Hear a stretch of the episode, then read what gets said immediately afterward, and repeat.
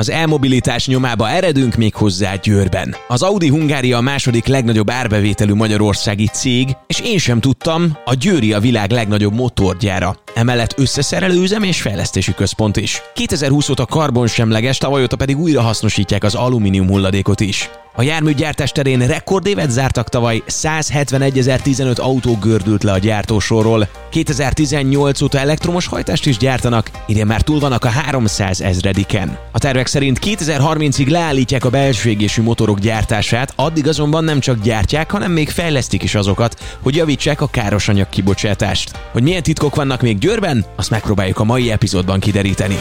Ez itt a Refekt, egy podcast a jövőről, a legmodernebb technológia szemüvegén keresztül. A házigazda Juhász Pálint. Les Zoltán a mai vendégünk az Audi Hungária ZRT részéről járműgyártásért felelős igazgató, illetve a termelési területen az első magyar szakember, aki eljutott eddig a pozícióig. Jól mondtam, szia!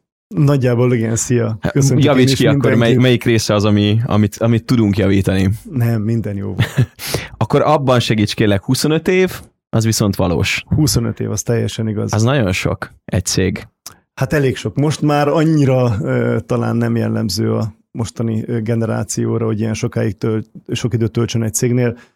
Én nekem teljesen uh, bejött ez a vállalat, úgyhogy nem volt semmilyen okom váltani innen. Egy ilyen nagy multinacionális vállalat, mint az Audi Hungária számtalan lehetőséget biztosít, és Szerintem mi meg fogjuk tudni most is győzni a fiatalokat arról, hogy nem érdemes tovább menniük, illetve nincs szükség arra, hogy tovább menjenek. Akkor nagyon régóta négy karikával dobban a szíved. Hát elég régóta, minimum 25 éve, igen. Hogy kezdődött? 97-et írtunk akkor. Igen, 97-ben kezdődött, gyártástervező mérnökként kerültem az Audihoz, az akkori autógyártás 97-ben indult, és a termelés beindításra volt egy elég jelentős létszámbővítés, és akkor pályáztam, sikeresen elnyertem a pályázatot, felpakoltuk a feleségemmel a családot egy teherautóra, és felköltöztünk Győrbe. Úgyhogy így indult a, a pályafutásom. Előtte egy BMW szerviz vezettem, szóval egy komplet márkaváltás volt a, az élet helyszín és az életmód váltáson kívül.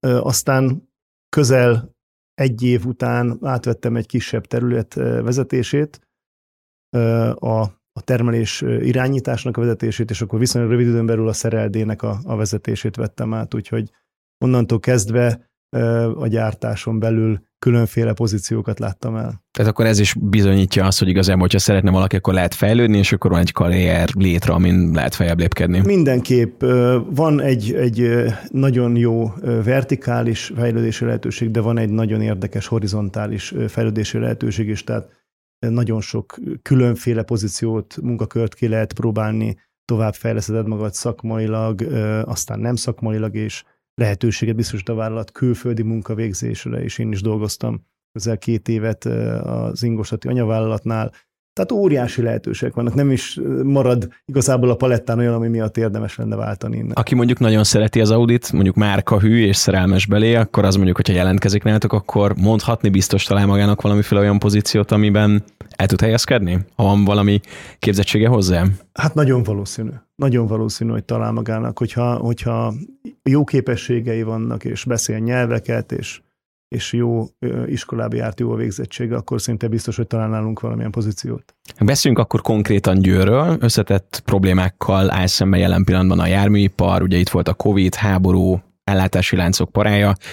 Ti viszont mégis rekordévet zártatok tavaly. Ez hogy jött össze vajon? Hú, hát azért ez egy nagyon-nagyon nagy kihívás volt, és egy meglehetősen komplex feladat volt. A legnagyobb problémát a tavalyi évben a, az alkatrészellátás okozta, hogy mindegy, hogy milyen okra visszavezethetően, akár Covid-ra, akár más ellátási nehézségre visszavezethetően, de az alkatrészellátás volt a fő problémánk, és ezzel kellett megküzdeni. A Concern felállított egy, egy krízis stábot, ami, ami a, az alkatrész ellátást diszponálta, és, és elosztotta a konszern telephelyei között. Miután a miután tudtuk, hogy mely, melyen alkatrészből mennyi jut nekünk, onnantól kezdve kezdődött a gyár felelőssége, és onnantól kezdve volt szükség arra, hogy, hogy ezt a rendelkezésre álló alkatrész mennyiséget minél jobban elosszuk, minél gyárthatóbb ö, gyártási tervet készítsünk ebből, és minél rugalmasabban a termelési rendszer lehetőségeit kihasználva a lehető legtöbb autót gyártsuk le. És egy, egy meglehetősen tapasztalt és, és jó csapat van nálunk a gyárban, nagyon magas kompetenciákkal rendelkeznek a kollégáim, és, és azért ennek a csomagnak köszönhetően sikerült ennyire jó évet zárnunk tavaly. Járműgyártás fejeként megvan az a pillanat, amikor mondjuk, nem tudom, jött az első hívás, hogy akkor itt most gondok lesznek, vagy az első e-mail, vagy az első meg nem érkezett kamion, tehát hogy mikor érezted, hogy ebből baj lesz? Ez egy azért érdekes kérdés, mert éppen a minap beszéltünk erről, hogy mióta tart a félvezető probléma. És azért maradt meg ez iszonyatosan bennem, mert ez 2020 szilveszter. December 31, délután 16 óra, videokonferencia a Concern logisztikai vezetőjével. Na most a korábbi években nem volt ennyire jellemző, hogy úgy szilveszter délutánján videokonferencián kelljen részt venni. Úgyhogy már akkor sejtettük mi gyárvezetők, hogy hát itt valami hatalmas gond lehet, és akkor mondták, hogy hát A gyár, B gyár, C gyár nem fog tudni indulni 6-án, 7-én, 8-án, adott esetben 10-én sem, mert ez az alkatrész hiányzik, az az alkatrész hiányzik, komoly jobstopper alkatrészek, tehát nem csak egyszerűen utánszerelhető, hanem komoly jobstopper alkatrészek, úgyhogy innentől kezdve indult az egész tudom, hogy nem feltétlen pozitív az, ami történik, de mennyire volt izgalmas mondjuk kihívás szempontból szakmailag ezeket a folyamatokat újra tervezni, kitalálni, hogy mondjuk akkor most a drágább autót gyártjuk-e, vagy a mennyiségre megyünk? Hát úgy gondolom, hogy minden feladat izgalmas. Minden feladat izgalmas, minden feladat kihívás, és a gyárunkban meglehetősen stabil és jó folyamatokkal rendelkezünk ezek a folyamatok maximálisan fel vannak készülve egy standardizált gyártás mentén kiváló minőségű és, és mennyiségű gépjárművek gyártására. Na most egy ilyen alkat, ilyen mértékű alkatrész hiánynak semmi köze egy standardizált termelési rendszerhez. Tehát itt előjöttek olyan kompetencia kihívások, mint, mint az agilitás, a rugalmasság, és ezt azért úgy gondolom, hogy a magyar emberek nagyon kedvelik és nagyon tudják. És ezt szerintem most már több mint másfél éve bizonygatjuk, hogy ezt tényleg tudjuk. Most már ez az úgynevezett Task Force üzemmód, ez a mindennapi életünk részévé vált. Úgyhogy azt kell, hogy mondjam, hogy bizony, bizony ezt azért lehet úgy csinálni, hogy, hogy az ember jól csinálja, és, és megtalálja benne azt a sikerélményt, ami, ami utána este azt mondja, hogy amikor, amikor hazamegy, hogy, hogy na, ma is sikerült biztosítanunk 2424 ezer munkatársnak a munkáját. És azért ez egy nagyon jó dolog, de természetesen most már azért borzasztóan várjuk, hogy visszatérjünk a normál kerékvágásba, hiszen azért ez egy halom erőforrásba kerül, nem csak humán erőforrásba, hanem pénzügyi erős forrásba is, és azért nem mindegy, hogy, hogy a vállalat eredménye hogyan alakul.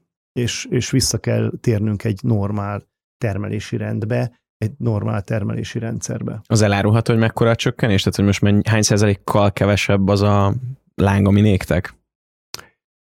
Hát igazából, hogyha a tavalyi évet nézzük, akkor mi all-time, all-time high darabszámot termeltünk, 171 ezet, még sosem csináltunk korábban ilyen sokat a Győri gyárban. idén sem néznek ki rosszul a számaink, de csak hétfőtől péntekig tudunk termelni. Tehát a hétvégi műszakaink azok, azok nem tudnak termelni, nincs elég alkatrész ehhez a konszernbe. Akkor beszéljünk konkrétan. a... ez, egy, egyébként ez most egy alapvető elosztási szabály is, hogy egyik gyár sem termelhet hétvégén. Ez csak nálatok, vagy mondjuk a világ Nem, a más autó? Aha, ez teljes egy, koncern. Okay. Ez, egy, ez egy igazából egy premissza. Beszéljünk akkor arról, hogy mi zajlik hétfőtől péntekig nálatok, és milyen autók gördülnek le a győri szalagokról. Mi jelenleg gyártjuk a TT Coupé, a TT Roadster, különféle motorizáltsággal, ellátott járműveit, és ezen kívül gyártjuk a Q3-at és a Q3 Sportback verzióját, megint csak mindenféle motorizáltsággal, a mild hibridtől a plug-in hibriden keresztül, a 2000-es benzinestől adott esetben a 400 lóerős soros öthengeres eresen át. És legjobb tudomásom szerint azért ebben győri mérnököknek jócskán benne van a keze, tehát hogy nagyon sok motorfejlesztés az ide köthető. Ö, motorgyártás köthető elsősorban Győrben. Győrben van a világ legnagyobb motorgyára, mint egy két millió motoros éves kapacitással. A motoraink ö, majdnem teljes mennyisége a győri gyárból ö, kerül hozzánk. Ezen kívül rendelkezik az Audi Hungária egy motor és egy, és egy teljes autó fejlesztési részleggel, és most már mint egy 650 mérnököt alkalmazunk a fejlesztői részlegeinken, úgyhogy, úgyhogy nagyon sok érdekes munkakör található meg nálunk. És ha jól értem, akkor az itt elkészült motorok mennek ki mondjuk a koncern más tagjaihoz is, vagy ezt csak ti használjátok fel? Teljesen jól érted. A két millió motorból az Audi AG körülbelül a felét használja fel, az összes többi a koncern különféle telephelyére gyártódik. Ezért is az egyik legfontosabb szlogenünk, hogy Győrből a világnak. Győrből a világnak, és Győrből egy díjazásra érkeztél ma a felvétel előtt a Hungexpo. Ez mi volt pontosan, és mi ez a díj? Igen, ez egy nagyon örömteli dolog, nagyon örültünk neki a vállalatnál, mert idén elnyertük az év magyar autója díjat a, a Q3 plug-in hibrid modellünkkel. Úgyhogy ez, a, ez a, az elektromosság, az elektromos transformációnak a, a jelenleg gyárunkban megtestesült szintje, hogy plugin hibrideket gyártunk, teljesen a, a termelési rendszerbe integrálva, és egy ilyen modellünk nyerte el ezt a díjat. Beszéljünk akkor konkrétan arról, hogy mivel megy az autó, meg hogyan, mert azért van egy óriási szakadék, szerintem itthon azért jobban érződik az elektromos autó felhasználók rétege és a hagyományos meghajtású autók rétegek között. Ti meg letettétek a voksotokat az ilyen hibrid megoldások mellett, ezt jól érzem? Hát az, hogy a voksunkat letettük, azt nem mondanám. Semmiképp sem mondanám, sőt, inkább, inkább megcáfolnám. Azt mondanám inkább, hogy mi is követjük a konszens stratégiáját, és haladunk erőteljesen az elektromobilitás útján. Hogyha a motorgyárunkat megnézzük, akkor ott is a belső égésű motor portfóliónk 2018 óta átáll fokozatosan, ügyféligényeknek megfelelően természetesen az elektromotorok gyártására. A Brüsszelben gyártott Etronokhoz kezdtük el az elektromotorokat gyártani, és most már dolgozunk a Porsche-val közösen a prémium elektromos platformhoz tartozó elektromotorok következő generációján is. Úgyhogy a motorgyárunkban kőkeményen érezhető már ez a transformáció. Az autógyárban a Might Hybriddel kezdtük két évvel ezelőtt, és most már a plug-in hibridet gyártjuk, és eljutottunk arra szintre, hogy 171 gyártunk a 770-ből naponta. Természetesen akkor, amikor van kellő mennyiségű alkatrészünk. De ha van, akkor, akkor bizony 170 darabot csinálunk naponta belőle, ami egy nagyon jelentős mennyiség. Akkor úgy értem, hogy, hogy látható az, hogy azért még az, hogy egyik pillanatról a másikra mondjuk egy hosszabb távú autózásban alternatíva legyen az elektromosság, abban inkább a plug-in hibrid modellek fognak segíteni az embereknek, mert mondjuk városon belül el tudom használni elektromos üzemben, ha pedig hosszabb távra mennék, akkor ott a belső égésű motor. Ez kétségtelen, ez kétségtelen így van. Én azt a filozófiát vallom, hogy az ele- a mobilitást azt úgy kell megválasztanunk, az individuális mobilitást, hogy meg kell néznünk, hogy milyen célra szeretnénk használni, és és egy városi közlekedésben, egy teljes városi közlekedésben, mondjuk egy megacityben elkerülhetetlen, hogy elektromotorral hajtott gépjárműveket használ, hiszen másképp a kipufógáz emisszióval már nem lehet mit kezdeni. Azonban, hogyha kimész a városi üzemmódból, akkor már nem biztos, hogy érdemes akár a jelenlegi energiasűrűséggel rendelkező 6-700 kilós akkumulátorokkal próbálkozni, hanem ott lehet, hogy van egy ideálisabb másik megoldás, akár egy plug-in hibrid, akár egy, egy tüzelanyagcella, akár egy belső égésű motor, egy nagyon korszerű belső égésű motor. Tehát mindig úgy kell megválasztani a mobilitáshoz tartozó hajtásláncot, hogy az ideális legyen a célnak megfelelően. És azt mondtad, hogy ügyféligény alapján alakult, tehát hogy ez a piaci edukáció valamilyen szinten már megtörtént, és az emberek már vágynak rá, és annak megfelelően próbálnak valamiféle zöldebb lépést meghozni. Hát ez egy nagyon érdekes kérdés. Röviden úgy válaszolnék, hogy, hogy igen, az ügyfél igények azok módosulnak, kőkeményen módosulnak. Van olyan régió és van olyan ország, ahol a fiatalok majdnem 100 százaléka, illetve a, a teljes autóvásárlók közel 30-40 százaléka már másfajta szempontok alapján választja ki a gépjárművét, elsősorban a konnektivitás alapján választja ki a gépjárművét, aztán van egy ügyfélcsoport, akinek nagyon fontos a környezetudatosság, aztán van egy ügyfélcsoport, akinek fontos a, az, hogy mi befekteti a pénzét, mekkora szubvenciót kap a, az államoktól. Tehát egy, egy biztos, hogy érezhető egy, egy nagyon intenzív elmozdulás az elektromobilitás felé. Hogyha megnézzük a világ értékesítési adatait, akkor akkor uh, tavaly, tavaly előtthöz képest szinte megduplázódott a tisztán elektromos hajtású gépjárművek száma 5%-ról felment 10% környékére, amint egy 65 millió autóból amit eh, egy-egy évbe plusz-minusz néhány millió legyártanak. Tehát az, az, az ügyféligények azok, azok különféle okok miatt, de tény, hogy elmozdulnak. És a, az óriási kihívás, amit úgy gondolom, hogy a vállalatunk maximális rugalmassággal és agilitással tud kezelni, az az, hogy ezekhez az igényekhez tudni kell a gyártást hozzáigazítani, és tudni kell a gyártást úgy alakítani, viszonylag gyorsan, rugalmasan, viszonylag alacsony költségből, hogy azt gyártsuk, ami az ügyfélnek kell. Igen, ez is már ilyen... a portfóliót módosítja, akkor mi is tudjunk azonnal ö, hozzáalakulni. Ez a masszív personalizáció az érezhető nálatok, de ez mennyire a gazdag emberek kiváltsága? Hát én úgy gondolom, hogy, hogy nem, hogy nem a gazdag emberek kiváltsága, és úgy gondolom, hogy, hogy egyre inkább sikerül a termelésnek, a fejlesztőknek, a mérnököknek elérhető elektromobilitást előállítaniuk és, és megvalósítaniuk. Jelenleg még nem,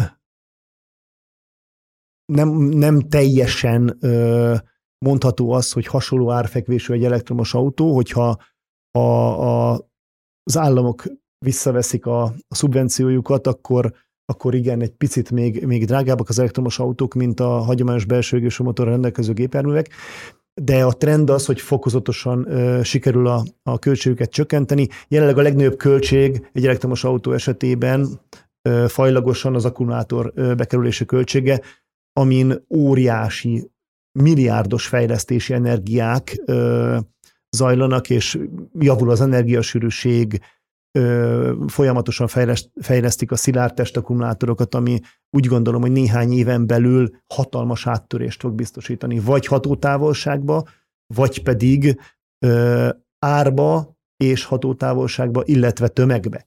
Tehát vannak itt olyanok a, olyanok a tarsolyunkban még ö, autós szakembereknek, ami, ami teljesen realitássá teszi az elektromobilitást néhány éven belül. Persze el kell mondjam, hogy a politika ezt nagyon erősen befolyásolja. A politika húzza és határozza meg azokat a határokat, amelyen, amelyek keretén belül mozognunk kell.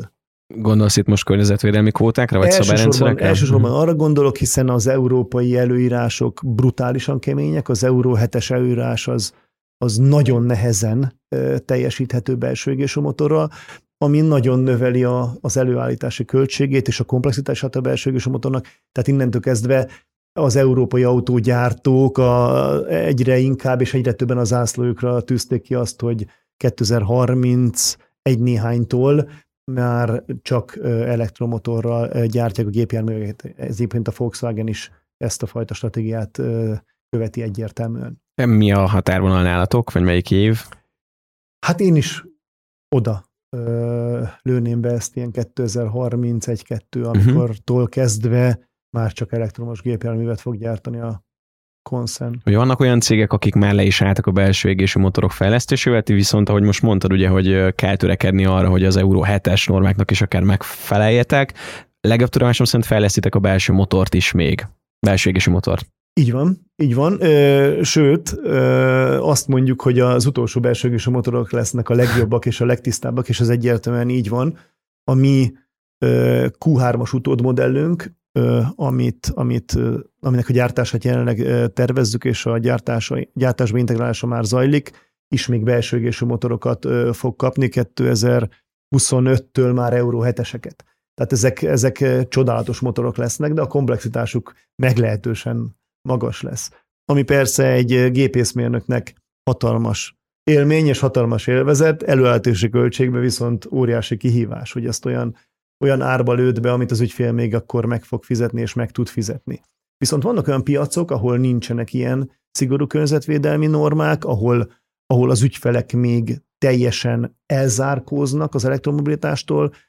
Nagyon sok helyen elsősorban a töltő hálózat kiépítetlensége miatt, tehát nincsen egyszerűen hol tölteni az autódat. Arról nem is beszélnék most szívesen, hogy hogy az, az áram előállítása mennyire fosszilis, vagy mennyire nem fosszilis, hiszen ez is egy, egy hatalmas és nagyon fontos szempont, hogy, hogy mekkora környezetvédelmi lábnyomot hagysz magad után, miközben előállítod azt az elektromos áramot. Tehát emiatt ez a következő, úgy fogalmaznék, hogy 10-15 év a transformáció éve lesz, de az üteme mértéke az csak az ügyféligényektől ö, fog függeni. Tehát akkor nálatok már viszonylag rendelkezésre egy csomó minden, vagy...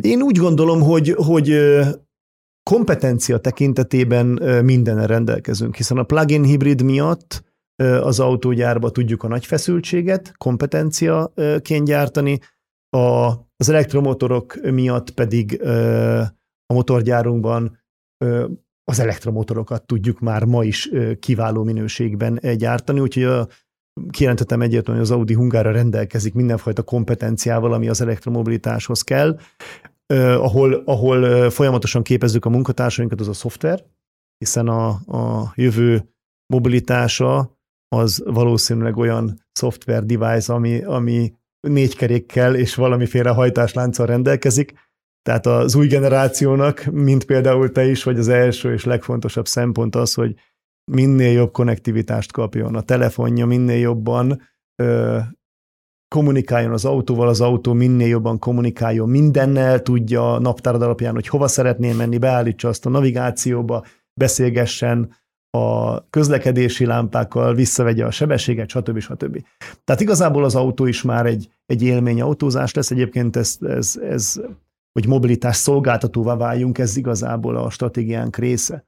Tehát mi már nem csak egy eszköz szeretnénk gyártani, hanem a mobilitás szolgáltatásával szeretnénk foglalkozni, mint Audi AG vagy akár Volkswagen koncern. És attól nem féltek mondjuk, hogy pont arra felé fog menni a trend, hogy mondjuk az emberek vagy a fiatalok már nem is vesznek saját autót, hanem, hanem akár csak carsharingbe vagy valami ilyesmibe használják őket. Abszolút nem, abszolút nem félünk ettől. Ö, egész biztos, hogy lesz egy ilyen trend hiszen már ma vannak olyan, olyan kutatások, amelyek azt mutatják, hogy az új generációnak akár 20%-a is már jogosítványt sem akar, ők, ők nem fognak ö, osztott mobilitással sem közlekedni, hiszen jogség nélkül nem lehet. A maradék, aki, aki viszont nem ragaszkodik a, a saját tulajdonláshoz, ő biztosan ö, bátran fogja választani az osztott vagy megosztott mobilitást, de hogyha ezt választják, akkor az azt fogja jelenteni, hogy a ma általában naponta 5%-ban mozgó járművek napi életükben 5%-ban mozognak csak, sokkal többet fognak mozogni, ami sokkal nagyobb elhasználódást fog eredményezni, ami nekünk ugyanúgy megrendelést fog biztosítani, tehát abszolút nem félünk a, az osztott mobilitástól, és azért egyértelműen van egy olyan az emberben és az emberiségben, hogy, hogy ragaszkodik a saját döntése alapjáni individuális mobilitáshoz, és mindig lesz olyan réteg, véleményem szerint nem is szűk réteg, hanem meglehetősen széles réteg, aki saját gépjárművet akar. Saját gépjárművet, bármikor használható gépjárművet, és mi ennek a prémium, prémium szegmensét célozzuk meg. Tehát mi az elektromobilitás terén is a prémium minőségre hajtunk, és azt szeretnénk differenciáltan előállítani néhány év múlva is olyan nem lesz akkor, hogy elér egy ilyen tetőpontot az, hogy mennyi járműt lehet, járművet lehet eladni a világnak, és mondjuk elkezd fogyni az az igény, vagy mennyiségi igény, amit elő tudtok állítani. Nehezen tudnám besatszolni ö, azt, hogy lesz-e ilyen. Ö, hogyha azt mondom neked, hogy 25 évvel ezelőtt 6 milliárdan voltunk a Földön, ma meg 8 milliárdan vagyunk, ö, akkor, és hogyha ez a trend, ez bármennyire is folytatódik, már pedig jelenleg minden az irányba mutat, hogy folytatódik, akkor nem hiszem, hogy olyan hamar elérnénk azt, hogy bedugulnak a piacok. Európában azért érződik egy olyan, hogy, hogy az autók cseréje történik leginkább, és, és akár maradnak az emberek a belső motorral hajtott gépjárműveknél, akár áttérnek bármiféle elektromobilitásra, akár mild plug-in hibrid, vagy, vagy full elektromosra. Ez így Európában érezhető, de az egyéb piacoknál, akár Kína, akár India, akár egyéb piacokat, hogyha megnézem, ott még kőkemény növekedés érezhető. Évről évre. Tehát nincs jelenleg olyan trendje a piacnak, hogy hogy ez, ez változna. Zoltán, akkor most ugorjunk vissza Győrbe megint a okay. futószalag vagy gyártószalag mellé. Milyen motorok és milyen új modellek érkeznek, mert erről lehetett olvasni egy pár héttel ezelőtt, hogy egy új Cupra modell érkezik hozzátok. Ennek nem tudom, hogy hol tart a bevezetése, vagy már áll az üzem. És akkor itt szeretnék majd beszélni veled arról, hogy mennyire moduláris az a, az egész gyár, hogyan működtök, hogy mennyire gyorsan lehet ö, átalakítani, vagy mennyire lehet személyre szabni. Szóval új motorok, új modellek. Jó, hát hogyha már említetted a kuprát, akkor, akkor kezdjünk a kupránál. Hát borzasztóan örülünk a kuprának, így kezdeném a, a, talán az, a válaszomat ezzel kapcsolatban. A kupra ugyanarra a platformra fog készülni, mint a Q3, a jelenlegi gyártott Q3-nak az utód modellje, és ez egy óriási dolog, hogy egy azon, egy azon platformra épülő gépelműveket egy gyártóüzem fogja gyártani a jövőben. Ez is egy tendencia, megint a szinergiákat lehet kihasználni, a logisztikai szinergiákat, a termelésbe történő integrálás szinergiáit. És kérdezted, hogy, hogy épülnek-e már az ehhez szükséges gyáregységek? Hát amit fontos elmondani, hogy nem építünk semmit ehhez kapcsolatban, nem kell építenünk semmit, ami megint csak nagyon fontos, hiszen ez a gazdaságosságot alapvetően meghatározza, hanem a meglévő gyártási rendszerünkbe fogjuk integrálni a Cupra modellt is. Természetesen a gyártási rendszert át kell alakítanunk, ki kell egészítenünk, elsősorban a legnagyobb beavatkozás a karosszériagyárunkba fog történni, amit már elkezdtünk, és most a nyári állás során fogjuk a, az oroszlán részét végrehajtani, illetve a téri állás során a következő nagy átalakítást végrehajtani a karosszeragyárba. Ott is az lesz, hogy jó néhány gyártócellát csak kiegészítünk, kupra specifikus készülékekkel, és jó néhány cellát építünk majd ugyanan is a kupra miatt. De alapvetően a, a, a szereldébe és a lakkozóba pedig a meglévő gyártási struktúrába integráljuk a kuprát. És ö, ott is ugyanez a, az időtartam és, és időintervallum van kinézve az átalakításokra.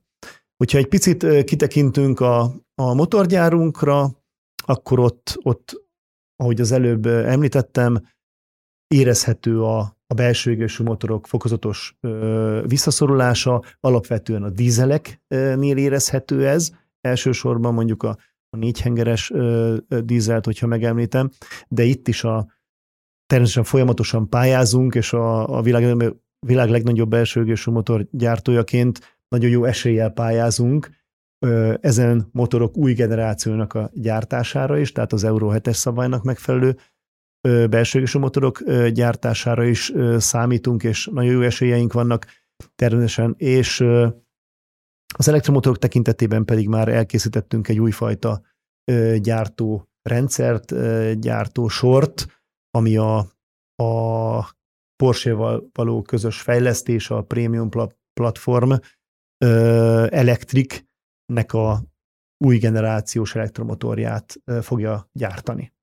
Ez hogy kerül? Úgyhogy nagyon jók a, a jövőbeni kilátásaink. Ez hogy kerül hozzátok? Tehát ez lobby tevékenység, valaki mondjuk rábök a térképre, hogy akkor jó, abban a győri gyárban fogjuk ezeket csinálni, vagy mondjuk akár a magyar mérnökök tudása, rendelkezése, állása az, ami mellett így leteszik a voksot. Hát ez egy komoly csomag.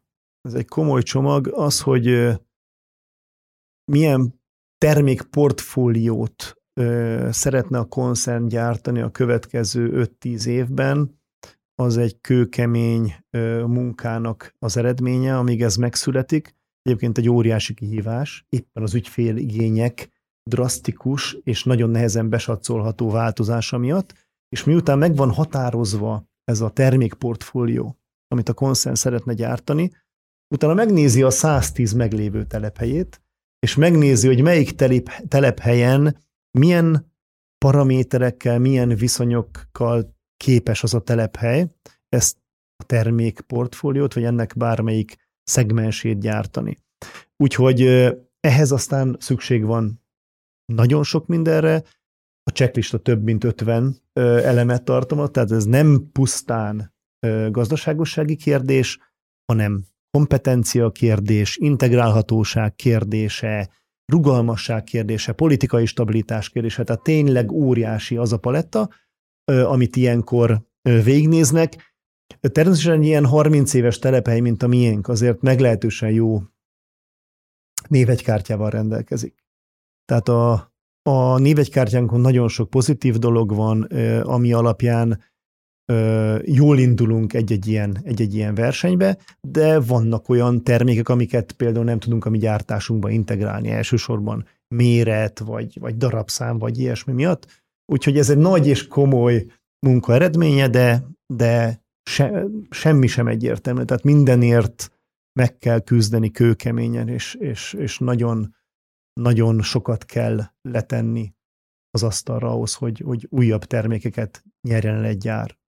Ugye a legnagyobb problémát a félvezető hiány már említettük valamennyire, de beszéljünk egy kicsit arról, hogy ez az egész helyzet, ami most a csökkentett kapacitás terén zajlik, vagy a csökkentett kapacitással megy a működés, ez mikor állhat helyre, milyen nehézségek vannak még, és mikor térhet vissza vajon az eredeti medrébe, vagy a kitűzött mederbe?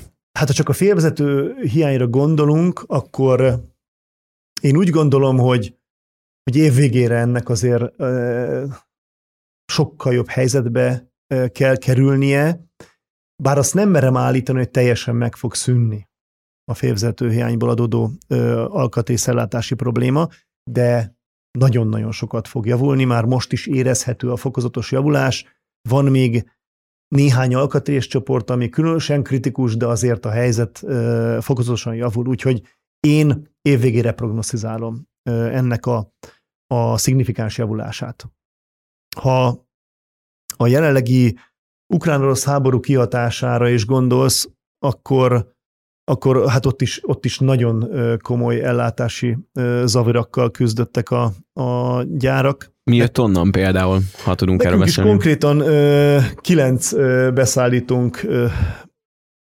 van Ukrajnában. Szándékosan fogalmazok úgy, hogy van Ukrajnában, mert mert a konszern mindent elkövet annak érdekében, hogy továbbra is Ukrajnából rendelje és gyártsa ezeket az alkatrészeket. Természetesen kellett alternatíva után néznünk, de mindent megteszünk annak érdekében, hogy Ukrajnát támogassuk ilyen értelemben is.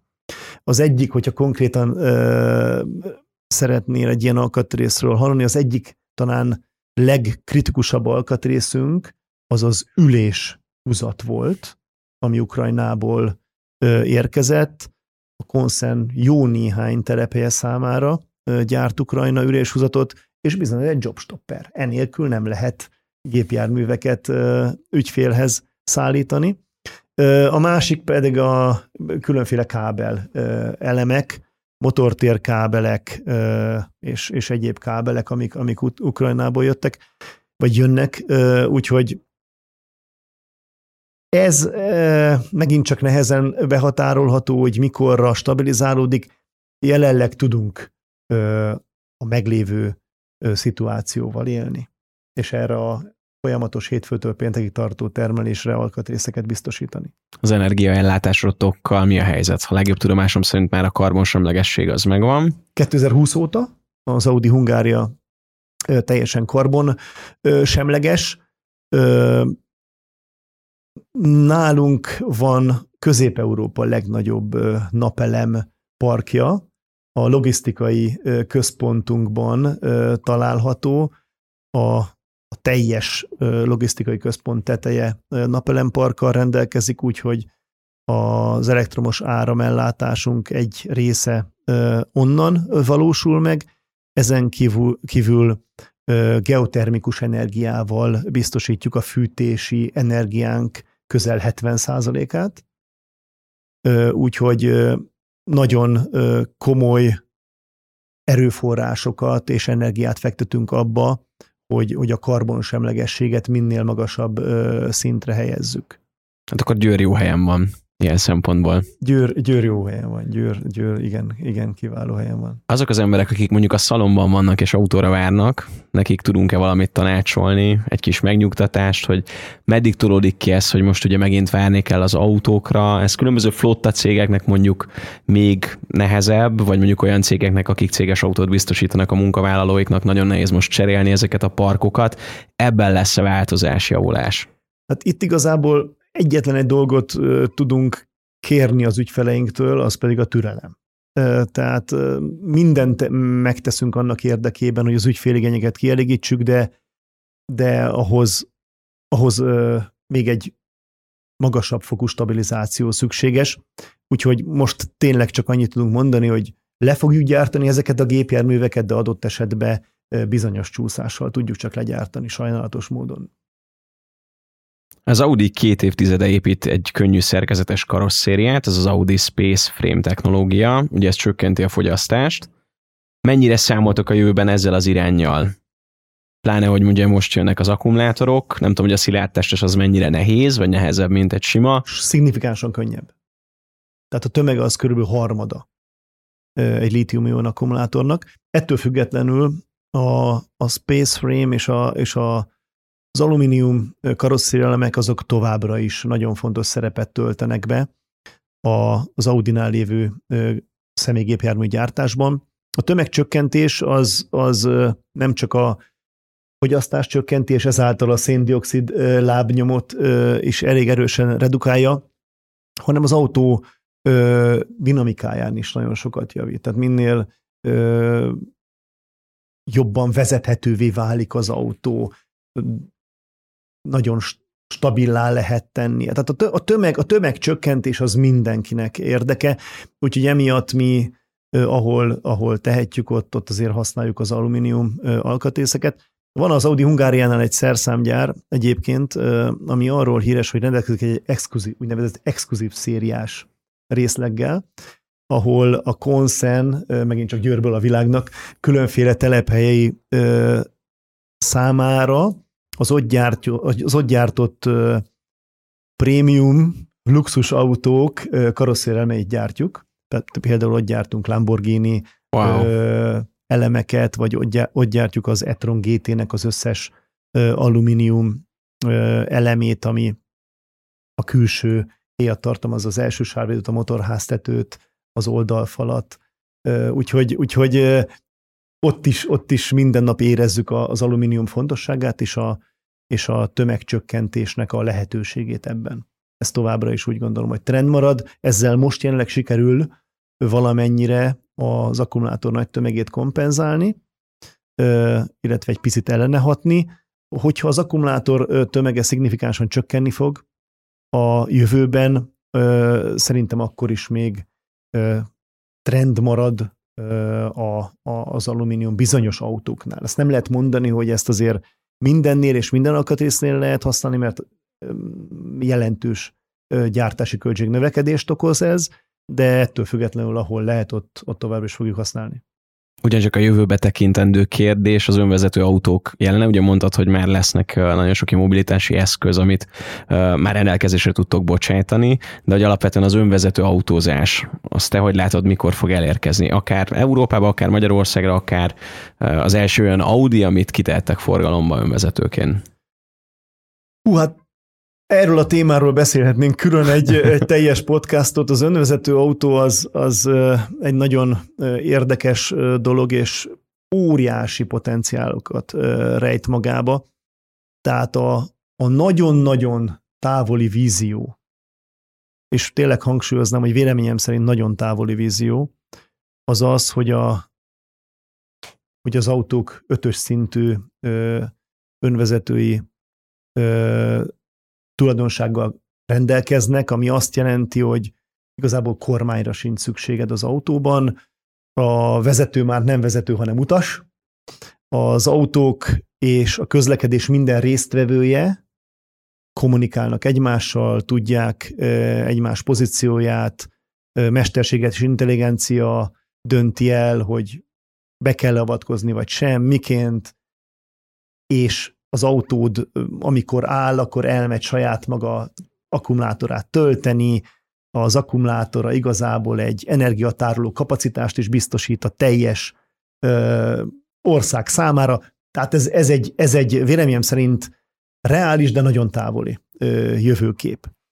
Ez azt jelenti, hogy szerintem 2035-2040, most lehet, hogy néhányan meg fognak kövezni emiatt, mert, mert ők másképp látják, de szerintem ez, ehhez még nagyon sokat kell fejlődni az iparnak, a környezetnek, a közlekedésnek és mindennek. Természetesen azt még meg sem említettem, hogy milyen jogi ö, buktatói ö, vannak ennek az egésznek.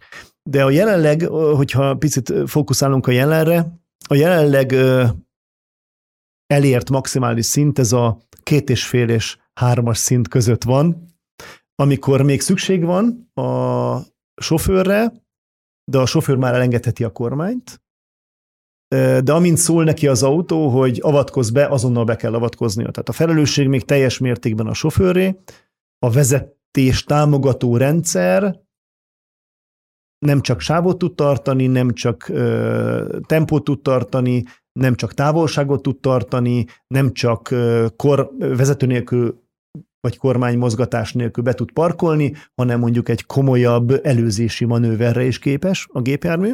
Ez a mostani status quo, és úgy gondolom, hogy, a, a négyes szint az olyan 2025 környékén várható, amikor, amikor már ö, a vezető elengedheti a kormányt, húzamosabb ideig is elengedheti a kormányt, már csinálhat mást, meghatározott útvonalon, viszonylag rendszeres, visszatérő környezetbe a gépjárművel képes önállóan üzemelni. Ez, ez, ez szerintem egy reális és, és közeli jövő. A vízió az még, az még sokára van. Nekem ez itt tökéletes volt, és akkor ezek szerint a Q3-as, mert valamennyire már elszóltad magad, hogy már tervezőasztalon van, tehát hogy már egy új generációt készítetek, akkor ez még ezeket nem tartalmaz, hanem mit tartalmaz? Tehát akkor te már tudod, hogy hogy fog kinézni? Hát én, én már design, design rajzokat és, és a dizájnt láttam már, igen, külső-belső dizájnt, fantasztikusan szép, de erről Minden olyan monitor. Sokat, erről olyan sokat most sajnos nem Jó. beszélhetek. Rendi ne haragudj emiatt. Akkor viszont beszéljünk arról egy kicsit Zoltáni levezetésként, hogy egy top menedzser Magyarországon hogy töltődik fel, mert oké, okay, hogy az autóitokat elektromosan töltitek, de azért a humán erőforrásnak is valamiből energiát kell szereznie. Te mit tudsz tanácsolni, vagy mik a te kis praktikáid, titkaid?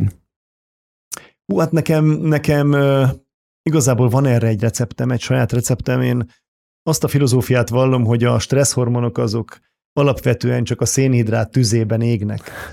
És ez egész konkrétan azt jelenti, hogy, hogy sportolni kell. Sportolni kell, és azzal viszonylag jól kézben lehet tartani a, a, az életed egyensúlyát, és én rendszeresen sportolok, a napomat sporttal kezdem, munka előtt sportolok, 5 órakor kelek, és, és a triatlonnak valamelyik részét vagy disziplinét űzöm éppen. Ma éppen futottam, aztán kétszer úszom egy héten, kétszer kerékpározom, és akkor egyszer csinálok még egy ilyen kombi edzést, amikor kerékpár után még futok is egy picit. Ezen kívül sárkányhozom, hogy ne csak egy ilyen egyéni sportot üzzek, ott van egy jó kis céges csapatunk, és úgy gondolom, hogy ez, ez lehetőséget biztosít arra, hogy, hogy teljesen kompenzálja azokat a kihívásokat, amelyek, amelyeket, amelyeket a mindennapi élet, a mindennapi munkaélet azért hoz és, és okoz. Tehát ezzel, ezt, ezt bátran merem tanácsolni bárkinek. Nekem nagyon jó tapasztalatom van, ami most már közel 20 évre visszamenő tapasztalat. Ez döntési helyzetben, stratégiában volt már olyan, hogy segített? Tehát, hogy mondjuk tisztább fejjel tudtál neki Egyértelműen, ugrani? egyértelműen. A kollégáim gyakran ki is vannak azon akadva, hogy na megint futott reggel, mert a futás közben nagyon sok mindent csinálhatsz, és többek között gondolkodsz azon, hogy mi a napod, mi következik, milyen milyen időpontjaid vannak, milyen tárgyalásaid vannak, milyen döntéseket kell hoznod, ezen, ezen tudsz gondolkodni, itt alternatívákat tudsz mérlegelni, egy egész más felkészültségi és mentális állapotba kerülsz be a munka világába. Tehát nincs szükséged azonnal két presszóra, nincs szükséged azonnal valami, valami másra, úgyhogy, úgyhogy egy nagyon-nagyon jó tapasztalat ez számomra is. A legrosszabb tulajdonság, amit el kell felejtenünk, szerinted? Amit mondjuk te kiiktattál az életedből? A legrosszabb tulajdonsága? Hát egy átlagembernek mondjuk. Egy átlagembernek a legrosszabb tulajdonsága? Húha. Amihez egy... kapcsolódik, hogy mondjuk jól teljesítsen, vagy kiválóan teljesítsen a munkájában. A, rá, a befeszülés. A befeszülés. Tehát szerintem ö, szerintem az egy, az egy meglehetősen ö, rossz tulajdonság ráparázni valamire. Egy bizonyos szintű adrenalinre szükség van, de most tényleg csak erre fókuszálnék erre a témára, nem más, nem más témára. Tehát a legfontosabb az, hogyha, hogyha nagyon sok ö, fontos és sürgős feladatod van, akkor ne stresszelj rá. Egy, egy bizonyos adrenalin szint az jó, az segít, az serkenti a teljesítményt, de nem szabad azt beparázni, hogy most akkor Jézuson mi történik, mi van, hogyha ez nincs meg, hanem fokozatosan mérlegelni kell, hogy mik a fontosak, mik a sürgősek, ezt, ezt rendszerezni kell, és szépen ledolgozni őket. Talán ez az egyik legfontosabb módszer, és az egyik legnegatívabb tulajdonság, amit, amit a munkavilágában így tudsz ö, rosszul csinálni akkor az Audi Hungária ZRT nincs bestresszelve, nincs ráparázva, mert hogy Zoltán vezeti ezt, a járműgyártást, akkor van jövője, szerencsére is fejlődni fog. Így van, remélem, hogy így van. Nagyon szépen köszönöm, hogy elfogadtad a meghívásunk, és itt voltál, és legjobb tudomásom szerint podcast, hallgató vagy. Igen, igen, rendszeresen hallgatok podcastokat a reggeli sportjaim között. Nagyon szuper, tartsd meg jó szokásod. Nagyon élvezem őket. Köszönöm szépen a meghívást még egyszer. Lesz Zoltánnak az Audi Hungária ZRT járműgyártásért felelős igazgatójának köszönjük a részvételt. Szia! Én is köszönöm szépen, hogy meghallgattatok. Szia! Ez volt a Refekt, Juhász Bálintal. További tartalmakért, epizódokért keres bennünket a Spotify-on, az Apple Podcast-ben és a további podcast platformokon.